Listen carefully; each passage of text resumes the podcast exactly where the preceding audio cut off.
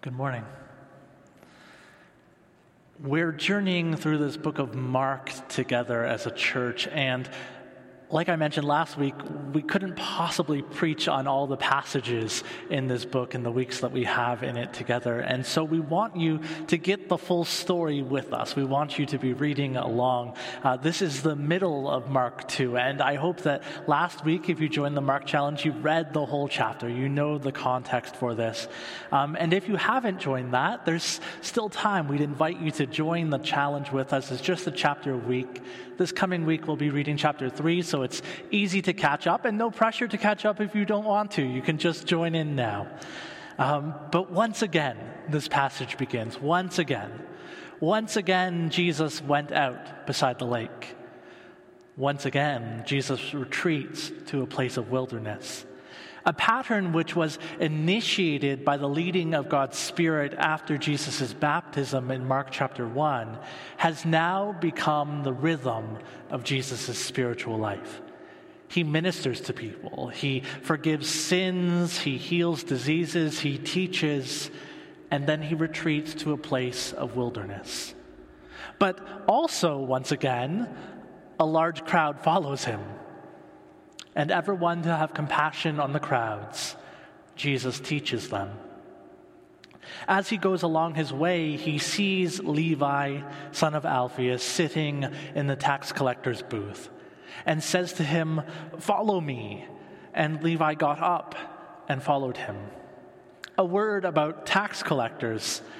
These people were despised not in the way that we might joke about the Canada Revenue Agency and grumble about our taxes now and then.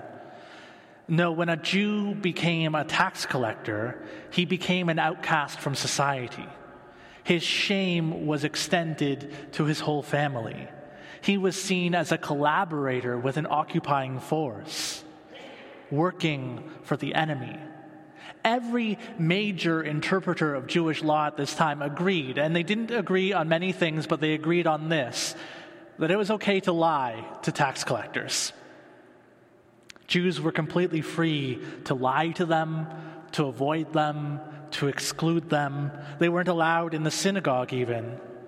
So it may be that Jesus' contact with this tax collector is an escalation is more offensive and more worrying than him having touched the leper only the chapter before, which we discussed last week. A leper, after all, didn't choose their disease. A tax collector, a tax collector did. But good news. Even as Jesus heals the leper and welcomes him into community, Jesus heals Levi, the tax collector not of a physical ailment, but of a moral, even a spiritual one, offering to Levi a new and better choice than working indirectly for Rome, now an opportunity to follow close to the Messiah. Levi makes a new choice. Levi follows Jesus and leaves his tax booth, leaves his shame, is restored. But you may know, you may have wondered already, Levi isn't one of the names of the 12 disciples that we're familiar with. In fact, in the next chapter of Mark, in chapter 3, he lists the 12, and even he does not call one of them Levi, a name that he's just introduced us to. Tradition suggests that this Levi, son of Alphaeus, may be Matthew, who we know was also a tax collector. But this is sort of an unsatisfying answer because it would be strange for a Jewish man to have two Jewish names, Matthew and Levi. Normally, a second name would be a Greek name. So, whether or not this tax collector is Matthew seems to be intentionally left vague. For Mark, it is the act of calling which is important, not the name of the one who is called. Mark makes no effort to connect this Levi to the 12. He is just one who Jesus has called and who has obeyed. It's almost as if Mark leaves here a blank and an opportunity for your name to be inserted. As he walked along, Jesus saw you, a student, you, an artist, you, a lawyer, you, a caregiver. Jesus saw you who struggles with addiction, you who struggles with your temper, you who've chosen the easy way or the self gratifying way one too many times. Jesus saw you, and Jesus saw me. And he said to us, Follow me. And Levi got up and followed him. And many of us who have heard this call have chosen to follow him as well. We, we who were more than sick with illnesses not of our choosing, we who in fact have been caught in the sin that we did choose, the sin of our comfort, the ways of living which we preferred to the ways of bringing life and light into the world, preferred to the ways of revealing God's good kingdom. Yes, even we have been called to follow the one who is life, who is light. We, like Levi, are given the opportunity to follow Jesus and to be healed of those very things which we, and we're pretty sure even our closest friends, if only they knew, hate within ourselves. Jesus sees us in the tax collector's booth sees us in the sins which we have chosen, and he calls that we may follow him. Then Levi and Jesus eat dinner together. And who else is at this dinner except many of Levi's friends, some of, who are, some of whom are following Jesus already, and others perhaps are interested in following Jesus? Sinners and tax collectors, the lot of them. And when the text says sinners, it means wicked people. It doesn't mean people who are trying their best and occasionally breaking the law. These are not just people who slip up from time to time, but people whose very lives are marked by wickedness, whose lives are full of sin. The Mishnah, which is a collection of the oral tradition of Jewish law written down, it records what would have been the laws shared broadly in Jesus' day. And it makes clear who these sinners are. It lists them. It says they were gamblers, and they were people who charged extortionate amounts of interest. They're people who organized pigeon races. I guess a form of gambling and people who sold the harvest of the Sabbath year. They're thieves, they're violent people, they're shepherds, as we heard on Christmas Eve, and of course, they're tax collectors. This is the kind of company that Levi has over, and many of these people are following Jesus now. These are the people that Jesus is dining with. And it's actually more than dining. We sort of miss it, but the text actually says he was reclined at this meal. For a normal meal, for just lunch, people would sit at a table, kind of like we do. But for a special meal, for a feast or a festival, people reclined at the table. And we're still, in this context and in this culture, to share a table with somebody was one of the deepest expressions of friendship. And this is where the question of the Pharisees comes in. Eating together is no casual thing, it is intimate. And so they wonder are these the sorts of people who Jesus chooses to celebrate with? Are these the sorts of people who Jesus calls dear friends? Fortunately for us, they are. It is exactly these sorts of people who are the very ones who Jesus longs to call friend. The Pharisees, they're a sort of sect who've set themselves apart as being particularly law abiding, not associating with anybody else but other Pharisees out of concern that they might become ritually unclean due to the less careful ways of other people. In some ways, we might see the Pharisees as some in the church still are today. They don't drink or smoke or chew or go with folks who do. More than about reputation, the Pharisees see how the decisions of others around us impact us, and they don't want any part in it. Indeed, they expect Jesus to be as they are careful, particular, exceptionally law abiding, and eager to stay clear of those who aren't. And Jesus' answer, well, it, it needs little explanation. It is not the healthy who need a doctor, but the sick. I have not come to call the righteous, but sinners. Healthcare workers, we know, are not people who don't care at all about disease. They do, and so they are careful not to contract diseases from those whom they treat. But to steer clear of all sick people for fear of becoming sick themselves, they would fail to do their jobs. So, too, a righteous person who steers clear of all but the righteous for fear of becoming unclean or of unwittingly participating in some injustice, they have failed to do the work of God. This is why it's so good that Levi's friends are the ones who he invites to dinner with Jesus, that they are tax collectors and sinners. He desires that they too should be made whole by Jesus. This is why it's so important that we all have friends whose ways of living perhaps we would no longer choose for ourselves, and indeed friends who are not following Jesus. Because if we only associate with people who are like us, then we're missing the point altogether as well.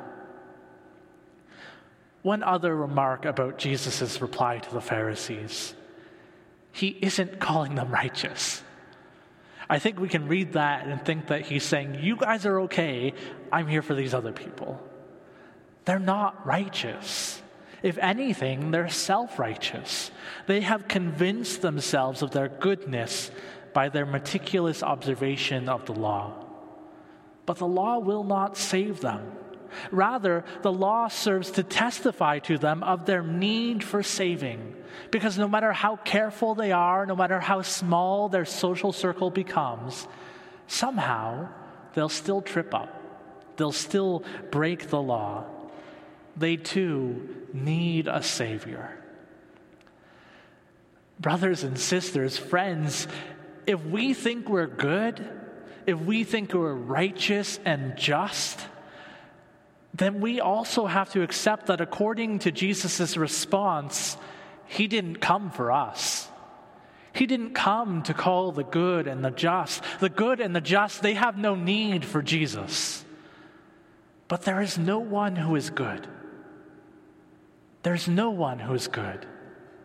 We must remember ourselves as that sinner who Jesus saw in our wickedness and called out to in love that we should follow him. It is only when we remember ourselves in this way that we will be able to genuinely love those who are still sitting in their tax collector's booth, still living lives of sin which they have chosen, still regarded by others as wicked people with no hope because we know that we were once as they are. You see, Jesus agrees in principle with these Pharisees. He knows the company he's keeping. He accepts that they're sinners. And because of that truth, he knows that they are that much more in need of his attention. Jesus never excused or condoned sin. In fact, he condemned sin in stronger terms than we hear anybody else talk about it in the Gospels. But Jesus loved people. Jesus still loves people. Jesus has compassion on them and d- desires to see them reconciled to his Father. That reconciliation, it wasn't going to happen if he walked around telling people how awful he thought their behavior was. That reconciliation wasn't going to happen if he joined the crowds who hated and lied to and avoid the tax collectors at all costs. How would Levi have come to leave his booth? Jesus never makes repentance a condition of his love and his acceptance. He loves people first. He shows them incredible grace. He talks to a tax collector before that man's following him. He reclines at table with sinners, celebrating and feasting. He stands between sinners and stones that could soon be their end. And by and through his love, he invites people into new life. His love comes first. This is the way of Jesus. This is the new life which he offers to the world. And it is this new life which is the central point of the next conversation, as the Pharisees seem quick to change the topic. They do this a lot, and especially so in Mark's gospel. Fine, he's eating with tax collectors and sinners. But you know what? Why is he eating at all? It's a time of fasting. Shouldn't his disciples fast as well? Jesus' answer to them is more revealing than it may seem to be at first glance. Jesus calls himself the bridegroom. In the Old Testament, in all of the Old Testament, the Messiah is never called the bridegroom. But there's somebody who is the bridegroom. It's God.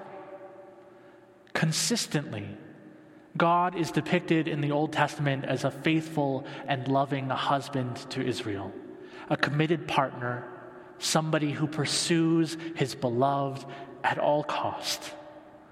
God is the bridegroom, and Jesus says he is the bridegroom.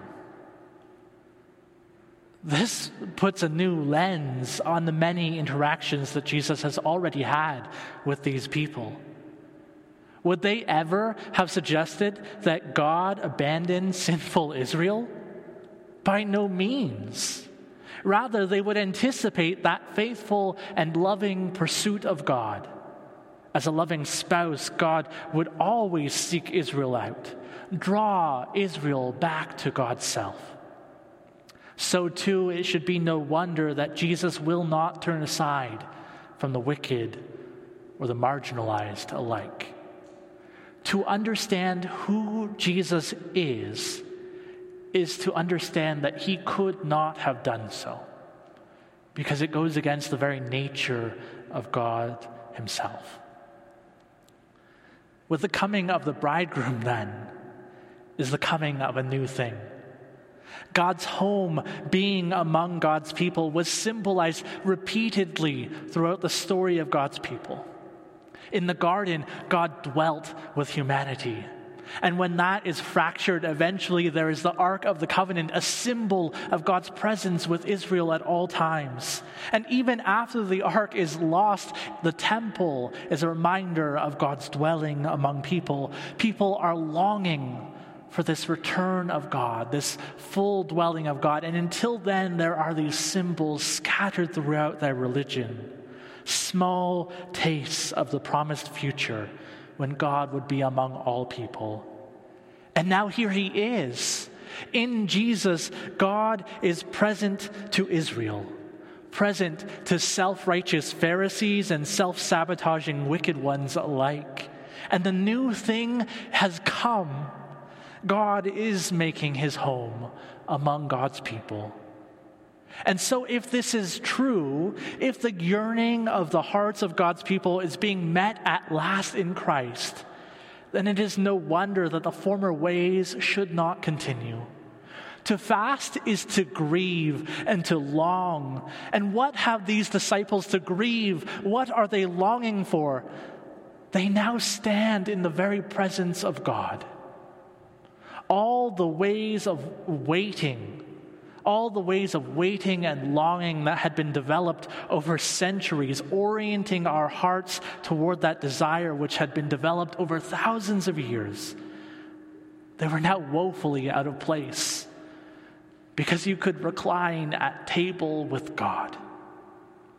The old wineskin, it had done its job. The old wine had matured in it, and by these things of law and religion in the ache of people's hearts, it had been nurtured so people would long for and love God more deeply, desire that coming of God's kingdom. But now it has come. In Jesus, the kingdom has come near, and there is new wine wine of healing and belonging and inclusion, wine that makes all things new with it. And the old ways could not contain this new ministry, this new reality that we're all invited into. All those who follow Jesus have been invited to see and to know this new way of God's kingdom, where those who are shunned, even those who we still might say deserve to be shunned, are shown welcome and love that they might choose this same new way for themselves in Christ. We have been invited by Jesus to follow him and to know his new ways, ways which are still loving the unlovable, associating with the forgotten, drawing in those who are far away.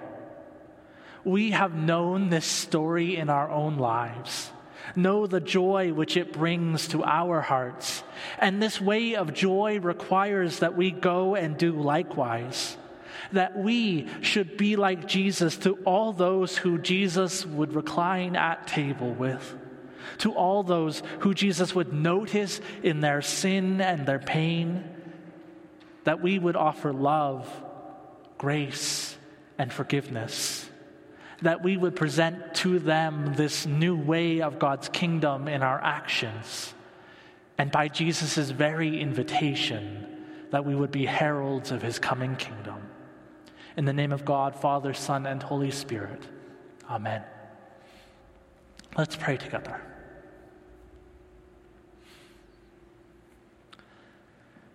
Jesus, we are grateful that you saw Levi in his tax collector's booth that you saw him and you loved him and you called him to follow you. In the same way, we are grateful that you saw us in the sin that we've chosen, in the way of life which harmed our families, our communities, harmed ourselves. You saw us and you loved us, and you have invited us to follow you as well. We thank you for this new way of your kingdom that is lavish in love, lavish in celebration, lavish in forgiveness, that desires that all would be made whole. That wicked people and tax collectors alike would be your friends. Help us, we pray, to be friend to the ones who you are friend to, to love the ones who you love to not try to make ourselves some holy huddle in the church, but to go and to see where you are still reclining at table, where you are still ministering to the least and the lost. Cause us to be your hands and your feet. Make us new wineskins for your new wine in the world. We pray this all in your name and for your kingdom's sake. Amen. We have a few reflection questions for you to pray about, to journal about, to write down for later conversation, or to even begin discussing if you're joining us from home. The first question is What tax booth, what chosen way of sin is Jesus inviting you to turn away from as you follow him? The second is how are you befriending the ones who Jesus loves and desires to save? And a third, an invitation to pray for a kingdom imagination in your life and in our church, that we might be able to see the new ways we are being called to live as Jesus lived, for the sake of his kingdom on earth as it is in heaven. So we'll give you a couple of minutes to pray and to reflect on these things.